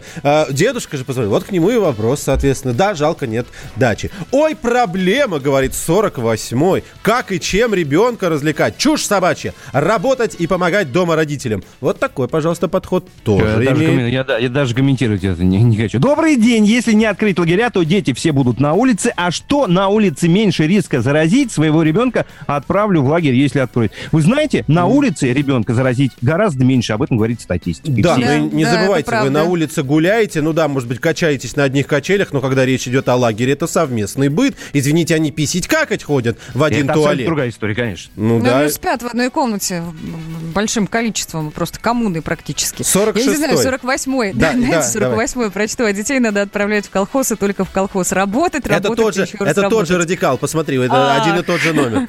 46-й. Давайте сначала найдем колхоз, да, а потом мы, собственно, заставим детей работать. 46-й. Приезжайте к нам в деревню Поповки. Речка, лес, ландыши, бобры и солнце. Ярослав из Ярославля. А если вас зовут не Ярослав, тоже принимают? Ну, я уточнить, мало ли. Может, другого имени в Ярославль не берут. Слушайте, коллеги, есть предложение, быстренько у нас пока время есть, пробежаться по регионам и посмотреть, собственно, что там происходит. Вот давайте сейчас отправимся в Пермь. И оттуда нам сообщает Ярослав Богдановский, корреспондент «Комсомольской правды» Пермь. Летние пришкольные лагеря в Пермском крае откроются не раньше июля. Об этом сообщили в региональном министерстве образования. При этом на площадках дополнительного образования в июне месяце планируют работать с детьми в онлайн-форматах. Что же касается детских оздоровительных лагерей, то здесь ситуация следующая. Несмотря на введенный из-за коронавируса режим повышенной готовности, ее никто не отменял, и сейчас забронировано порядка 60% мест в загородных лагерях. До 20 мая региональный оперативный штаб должен будет определиться, исходя из фактических цифр по заболеваемости, в каком режиме и когда они смогут начать работу. Рассматриваются разные варианты, как своевременного начала смен, так и возможность сдвижки по времени. Возможно, что при этом будут введены меры дополнительной санитарной защиты. Уже сейчас очевидно, что, скорее всего, произойдет все же сдвижка в открытии лагерей, ведь их работа возможна лишь на третьем этапе ослабления режима самоизоляции, а Пермский край только на этой неделе начал первый этап. Ярослав Богдановский, радио «Комсомольская правда», Пермь. Давайте Спасибо. Пойдем, да, прям тут же дальше давайте пойдем, потому что у нас есть еще несколько зарисовок. К примеру, из Петербурга Сергей Волчков, корреспондент «Комсомольской правды» в Петербурге. Давайте послушаем. Несмотря на эпидемию коронавируса, в Санкт-Петербурге детей не планируют лишать летнего отдыха. Правда, чтобы не подвергать мальчишек и девчонок опасности, детские лагеря и санатории предлагается фактически перевести в режим обсерваторов. Это значит никакого досрочного выезда, если не понравились условия или компания, никаких свиданий с родителями и строго ограниченное количество детей в отряде или группе. Кроме того, по словам губернатора Петербурга Александра Беглова, для тех, кто остается в городе, могут открыться специальные дежурные группы в начальных школах. Их тоже планируют сделать малокомплектными, чтобы места отдыха не превратились в места заражения. А шутить можно, да? Только мне показалось, что этой истории не хватает номеров на маечках, и чтобы дети говорили: «Узурпаторы! Узурпаторы!» Да ладно, перестань. При том, что творится сейчас вокруг, и обсерватор — это все-таки, ну, хоть какой-то шанс, чтобы дети оказались на природе, оказались в оздоровительном лагере. Ну да, они будут существовать в закрытом режиме. Но слушай, для меня эта история какая-то вообще сказочная, фантасмагоричная, несовместимая. Обсерваторы и дети. Саша, ну, ты погоди, то, что ты сказал, это ужасно. Детей, я сказал, это Волчков сказал. У них в Питере так предполагается делать. Я лишь хочу напомнить, что и в простом-то лагере и так куча правил, которые тебя бесят, которые невозможно выполнять, которые ты нарушаешь. Ты в лагерь для этого и едешь. Ты едешь туда отрываться. Ну, я не знаю, как. Вы вообще, кстати, лагерные ребята, дети? У вас это было в детстве, да? Были, конечно. Мы уже с Молодцовой обсуждали. Давайте перенесемся в Краснодар прямо сейчас. Перенесемся. Там оттуда, вернее, нам сообщает Егор Казаков, корреспондент «Комсомолки». Курортный сезон в Краснодарском крае начнется традиционно 1 июня, правда, не для всех. Детские лагеря пока работать не будут. Разрешено функционировать лишь санаториям, у которых есть медицинские лицензии. Причем они заранее должны будут выдавать путевки, которые отдыхающие будут показывать на въезде в Краснодарский край. Сейчас ведется подсчет санаториев, которые могут работать на территории Краснодарского края. В частности, на территории курорта всего таких 143. В Сочи 65, в Геленджике 26, в Анапе 52. С учетом Здравницы, Горячем Ключе, Туапсинском районе и Темрюке всего наберется не больше 150 штук. Егор Казаков, «Комсомольская правда», Краснодар. Вот такие у нас зарисовки из регионов, в том числе из одного из главных регионов для отдыха Краснодарского края. Ну что, дорогие друзья, давайте подводить итог. Мы, наверное... Сейчас, Саш, секунду, да. Прости, пожалуйста, я перебью. Я только сейчас осознал, ты когда спросил нас со Светкой, лагерные вы ребята, и мы сказали дружно, конечно, и через минуту только я понял... На какой странный вопрос мы ответили утвердительно. Ну, кстати, слушай, я даже, если честно, один из наших слушателей тоже поправлялся, но для меня эта шутка, ну, как сказать, да ну черт, я не обращаю на нее внимания, но это так можно вообще все. Да нет, я тоже шучу. Мы были действительно, это было круто. В то время это было круто, не знаю, как сейчас. Тогда это было очень невероятно круто, невероятно. Поэтому, я думаю, вы и так знаете, что там и так-то правил достаточно. А у меня были же еще спортивные лагеря, но это вообще ничего не имеет общего с обычным лагерем. Отдельная история, конечно. Вот это тюрьма похлеще, 4 тренировки в день. Мы же понимаем, что для детей нарушать правила – это прекрасно. Да. Вот так вот предстоит нам провести это лето. К сожалению, мы видим, что первый месяц не стоит рассчитывать, а с 1 июля уже можно куда-то отправлять. Но каждый, я думаю, родитель сам будет решать, насколько он уверен в том, чтобы отправить ребенка в лагерь. Страна на удаленке. Роман Голованов, Олег Кашин, летописцы земли русской. Наш этот веселый и бессмысленный треп, давайте его минимизировать, потому что содержательная беседа нужна. Сейчас же модные темы, какие у нас главные? Феминизм, высокие технологии, ну и чего уж там, советская ностальгия. Олег, вырежут ваш голос и будут рассылать сейчас по WhatsApp мамочки во все свои чаты, скидывая: вот, Олег Кашин, а он же на радио выступает, он же серьезный человек. Вообще, Роман, разумнее меня, как правило, оказываетесь. Реакция ваша. Это пугает. Ну, меня тоже, на самом деле, да. Кашин-Голованов. Отдельная тема. На радио «Комсомольская правда». По будням в 9 вечера по московскому времени. Ну и пускай посадят, зато какой пиар будет. Страна на удаленке. Капков, Кутузов, Молодцова. На радио «Комсомольская правда». 9:03 в Москве. Всем доброе утро. Наше утро продолжается. Уже даже как-то стыдно говорить «доброе утро». Мне кажется, все проснулись и заняты своими делами. Тем не менее, у нас еще целый час впереди. Капков, Кутузов вместе с вами здесь, на радио «Комсомольская правда». Ребята, привет. Ты как-то меня вычеркнул, по-моему. Да. Капков, Кутузов, Молодцова. Капков, Кутузов, Молодцова. Капков, Кутузов, Молодцова. Спасибо большое, да, друзья. Всем здравствуйте, всем самого прекрасного дня, уж если мы говорим, что ладно, доброе утро осталось позади. Доброе утро, действительно. Света, скажи, пожалуйста, тебя по-прежнему дождь, ураганы, вот это все, или что за окном, или как наладилось? Переживаю за твое эмоциональное состояние просто. Ой, спасибо. Да я, может, просто не выспалась. Но в целом, да, в Белгородской области как-то с погодой сегодня не задалось. В московском регионе чуть получше. Сейчас переменная облачность. Синоптики обещают от 10 до 12 тепла, а местами и до 15. В Санкт-Петербурге, ну, традиционно облачно, дожди, плюс 9, плюс 10. Вот и рассказала. Так, давайте напомним контакты, которые у нас существуют для того, чтобы связываться с прямым эфиром. Наш телефон 8 800 200 ровно 9702. Есть еще WhatsApp, Viber, да, извиняюсь. Плюс 7 967 200 ровно 9702. Кстати, это бесплатно. Ну и по-прежнему идет трансляция в Ютубе всего того, что происходит на радио «Комсомольской правде». Там же можно и нужно оставлять свои комментарии. А там вот прям в сообщениях справа от экрана. Вы знаете, где это. Напомню еще нашим... Друзья. Да, Света. Что? Ну, можно, собственно, и не на YouTube только заходить, чтобы мы вас видели. Можно, в принципе, свои таланты не прятать. Главное поставить правильный хэштег, и тогда о вас узнает вся страна. К чему веду? На радио «Комсомольская правда» продолжается марафон талантов самоизолянтов. Возможно, вы пишете какие-то мотивационные стихи, посвященные карантину, коронавирусу, здоровью. Возможно, вы поете. Ну, я не знаю, хорошо, плохо ли. Но в любом случае пойте. Так, у меня вопрос, Света. Занимайтесь творчеством. Чего говоришь? То есть ты пример песни привела, а почему ты не привела пример мотивационных стихов? Вирус, уходи, лето, наступай. Наступи мне на живот. Да, хорошо, ладно, допустим. Да как угодно, друзья. Главное, чтобы вы себя каким-то образом проявляли, творчество действительно не прятали и в социальные сети выкладывали. Вот вы меня сейчас поставили в тупик. Я ведь задумался, коллеги, на полном серьезе. Я понимаю, как могут звучать мотивационные стихи или мотивационные песни. А как могут выглядеть мотивационные танцы, к примеру? Ударим яблочком по коронавирусу. Я не могу понять. Короче говоря, результаты вашего творчества, друзья, публикуйте в любых соцсетях. Главное, как Света уже сказала, хэштег проставить «Таланты самоизолянты» в одно слово. Также и стихи, и песни, и, ну ладно, и танцы тоже можете присылать на WhatsApp или Viber, или прям вот в личку, в директ Инстаграма Радио КП.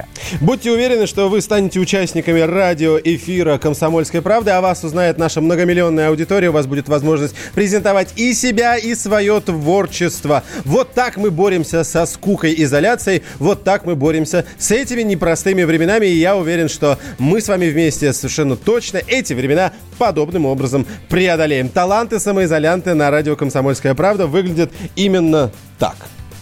Страна на удаленке, а мы рядом. Так, ну что, как мы проведем этот час в ближайшее время? Совсем-совсем скоро мы отправимся уже в гости. К нам присоединится наша Арина Шарапова. Блистательная, абсолютно прекраснейшая. И мы пойдем в гости. Куда?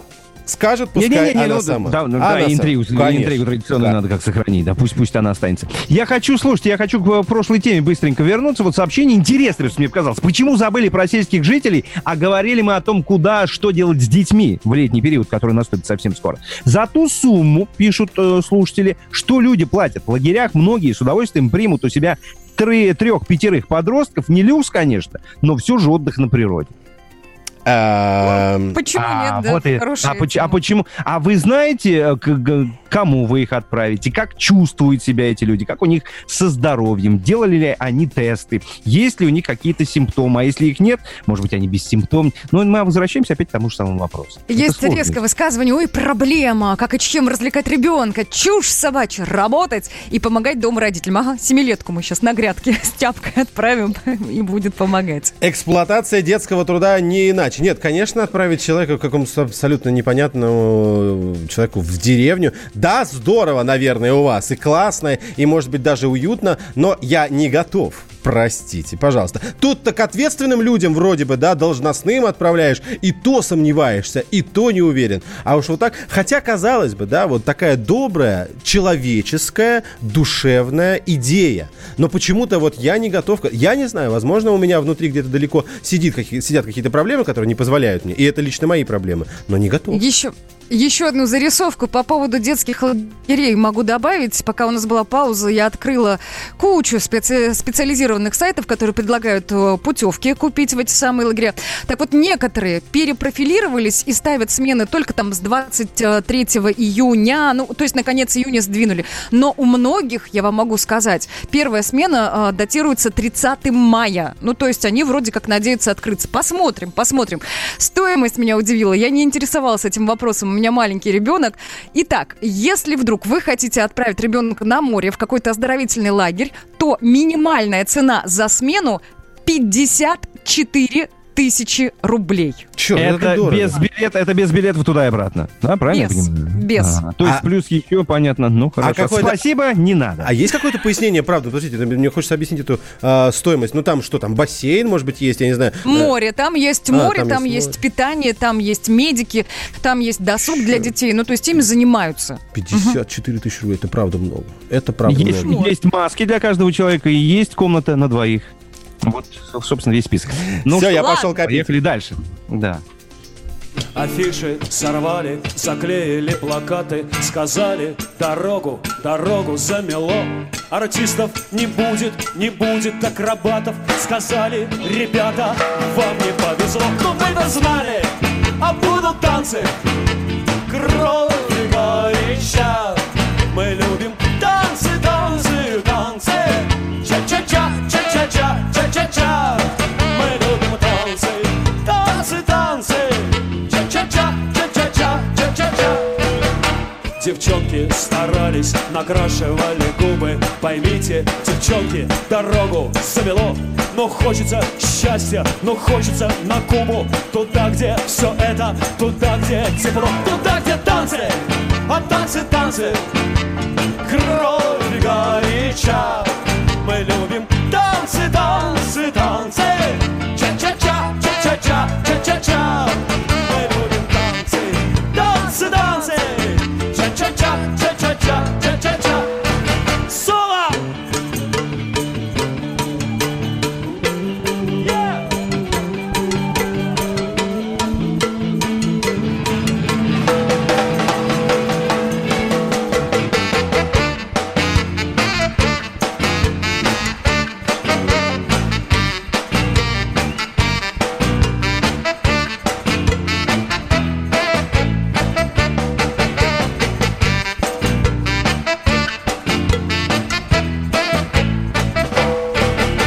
Артисты сказали, плевать нам на дорогу. Мы на вертолете к ребятам полетим. Порадуем Таньку, порадуем Серегу. А после концерта, как люди, посидим.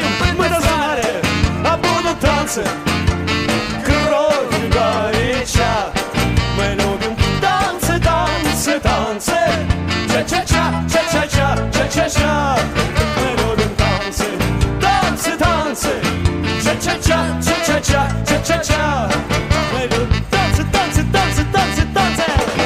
Ча-ча-ча, ча-ча-ча, ча-ча-ча. Андрей Ковалев. Простой русский миллиардер. В авторской программе «Ковалев против». Против кризиса, против коронавируса, против паники, против кнута, но за пряники. Я расскажу вам, как спасти свои деньги и бизнес в эти непростые времена. Помните, миллиардерами не рождаются, а становятся.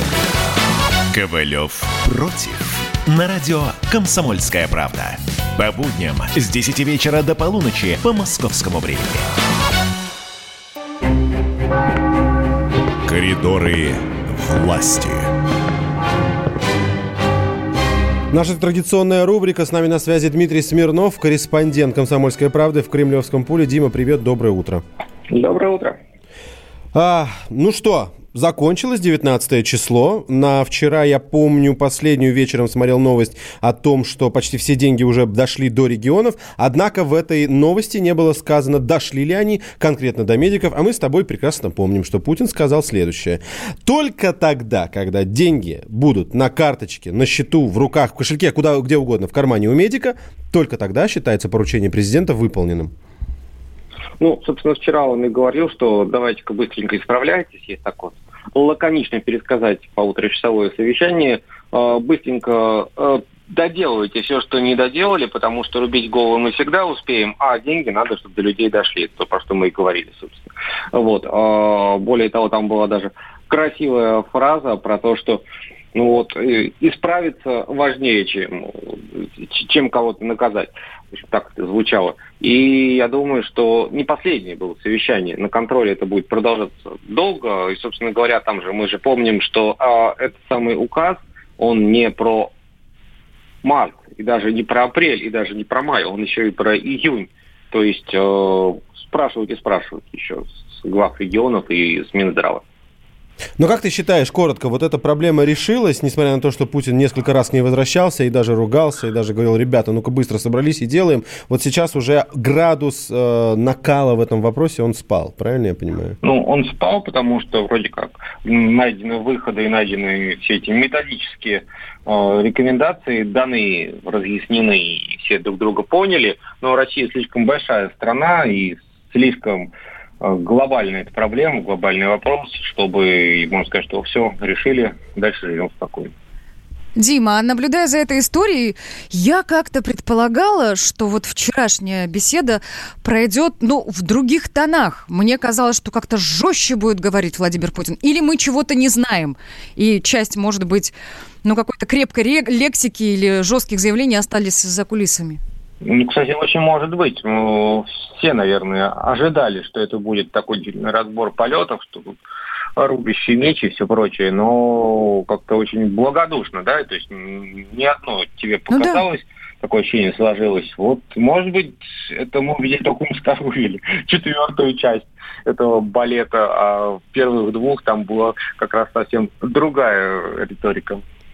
Дима, а, кстати, скажи, вот мне интересно, как ты считаешь, а почему вот так часто происходит, наоборот, вот люди, да, которые ждут какого-то выступления гаранта, и они действительно, Свет правильно сказал, ждут вот такого жесткого выступления, жесткого, моментального такого, ну, в какой-то степени агрессивного решения вопросов. Этого не происходит. Мне кажется, это же, наоборот, для электората это такая серьезная история. Во, сильный человек, он мгновенно решает все.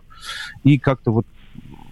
Ну, слушайте, ну, действительно, ты прав в том, что у нас патерналистское государство, да, и мы... ждем вот этого, что сейчас вот приедет барин нас рассудит. А с другой стороны, для того, чтобы решить вопрос, там не обязательно кого-то выпороть на конюшне, да, там можно как-то... Есть масса других способов это добиться решения проблемы, и про это написано много книг. Почему-то мы приписываем все там какие-то позитивистские методики западным мотивационным, да, спикером и там разным коучем, а у нас только вот в двух этих ипостасях пришли. Ты знаешь, вот я поймал твою хорошую фразу сейчас и считаю, что ты мне ответил на вопрос. Я думаю, уверен даже, что есть и та самая конюшня, и есть порка, просто мы об этом не знаем ничего. Ну, понятно. Ну, слушай, мы вернулись в какой-то во времена, не помню кого, по-моему, Екатерины II, которая сказала, что отныне не показывать никаких заплечных дел. Ну, на самом деле нет. Дима, я вот любитель подмечать какие-то такие бытовые вещи. Вчера заметила, и, кстати, у тебя тоже в телеграм-канале видео подтверждение имеется, где, ну, уже перенесемся на саммит, где Лукашенко читает свою речь, а в это время Владимир Путин, ну, вот как-то мне показалось, что не слушает, он правит, видимо, свою речь, он что-то вычеркивает на листах, так усиленно, внимательно вычитывает. Такие вещи вообще допустимы? Нет какой-то информации? Может, Лукашенко обиделся, что его не слушали? Ну, на самом деле, не знаю, насчет обиделся, но там и обратная была история, когда Путин отвечал Лукашенко на его претензии по газу. Александр Григорьевич делал вид, что он очень сосредоточенно там перебирает какие-то бумаги, просто это было на таком маленьком экранчике, там не особо разглядишь. Вот. Ну, действительно, есть такая, ну, как сказать, проблема, не проблема, недопонимание, ненахождение общих каких-то точек по этому газу. Лукашенко считает, что его обижают, когда ему продают по $127 за 1000 кубов, а в Смоленской области, понимаешь, по 70. В Германии тоже ему докладывают там по 90. Вот. У России своя логика, и вчера Путин ее озвучил, в общем, публично, никто ничего под ковер никого не заметал. Вот никакие аргументы. Вот. Ну вот да, вот такой спор. Ну, кстати, так и не подписали это соглашение. Да. Этот пункт остался открытым. Ну, будут дальше договариваться. Не первое десятилетие даже договариваются. Ну, кстати говоря, да. Дим, теперь смотри, какая тема. Ну, действительно, архиважная для всех. Даже две темы в одной получается. Вот РБК пишет, что в Кремле хотят провести голосование по Конституции и Парад Победы одновременно, то есть в один день, и якобы должно это случиться 24 июня. Издание ссылается на 4 источника. Есть ли этому какое-нибудь подтверждение уже сейчас или нет? 4 источника, это да, обычно им хватало 2 или 3, а тут усилили. Ну вот видишь, теперь аж 4. Добавили веса, да. На 4 лапах пришла к нам эта новость, это называется. Вот. Слушайте, ну это такая конспирология, которая лежит на поверхности, а давайте проведем и парад, и там еще что-нибудь 24-го еще что-нибудь сделаем. Вот, ну, я не знаю, насколько вообще возможно по чисто по времени, да, развести и свести все эти мероприятия, поскольку там не только парад же, там еще Бессмертный полк в этот день, как предполагается, провести, там массу других мероприятий. И все это сочетается с походом на голосование. Там же надо понимать, что это не просто люди, идите туда, идите сюда, а это еще и огромные, например, правоохранительные силы задействованы. Да там все, да, я поэтому спросил, потому что я прочел и очень удивился. Это два события сами по себе, каждое очень масштабное. Вот. Чисто технически, мне кажется, это довольно проблематично. Но все бывает в нашей жизни.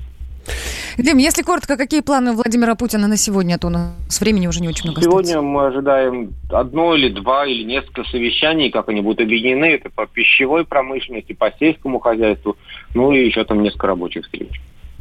Спасибо большое. С нами на связи был Дмитрий Смирнов, специальный корреспондент кремлевского пула издания «Комсомольская правда». С Димой встречаемся каждое утро по традиции в конце нашей программы для того, чтобы узнать, что происходит в нашей стране с самой верхушки и узнать, что до нас спустится в самом скорейшем будущем. Ну что, дорогие друзья, совсем немного времени у нас остается лишь для того, чтобы по традиции поблагодарить наших слушателей за то, что всецело, полноценно принимали участие в нашем утреннем эфире. Благодаря вам, в том числе, он проведен таким бодрым и эффективным. Да, спасибо за то, что оставляли комментарии, ставили лайки, кстати говоря, и ставили вот эти вот другие, я забываю, как они называются, ну и бог с ними, ладно. Да. Потом расскажу тебе. Да, друзья, мы будем ждать вас завтра на волнах радио «Комсомольская правда». У вас в городе-то всегда разные цифры, но мы надеемся, что вы их знаете наизусть. И в 7 часов утра по московскому времени...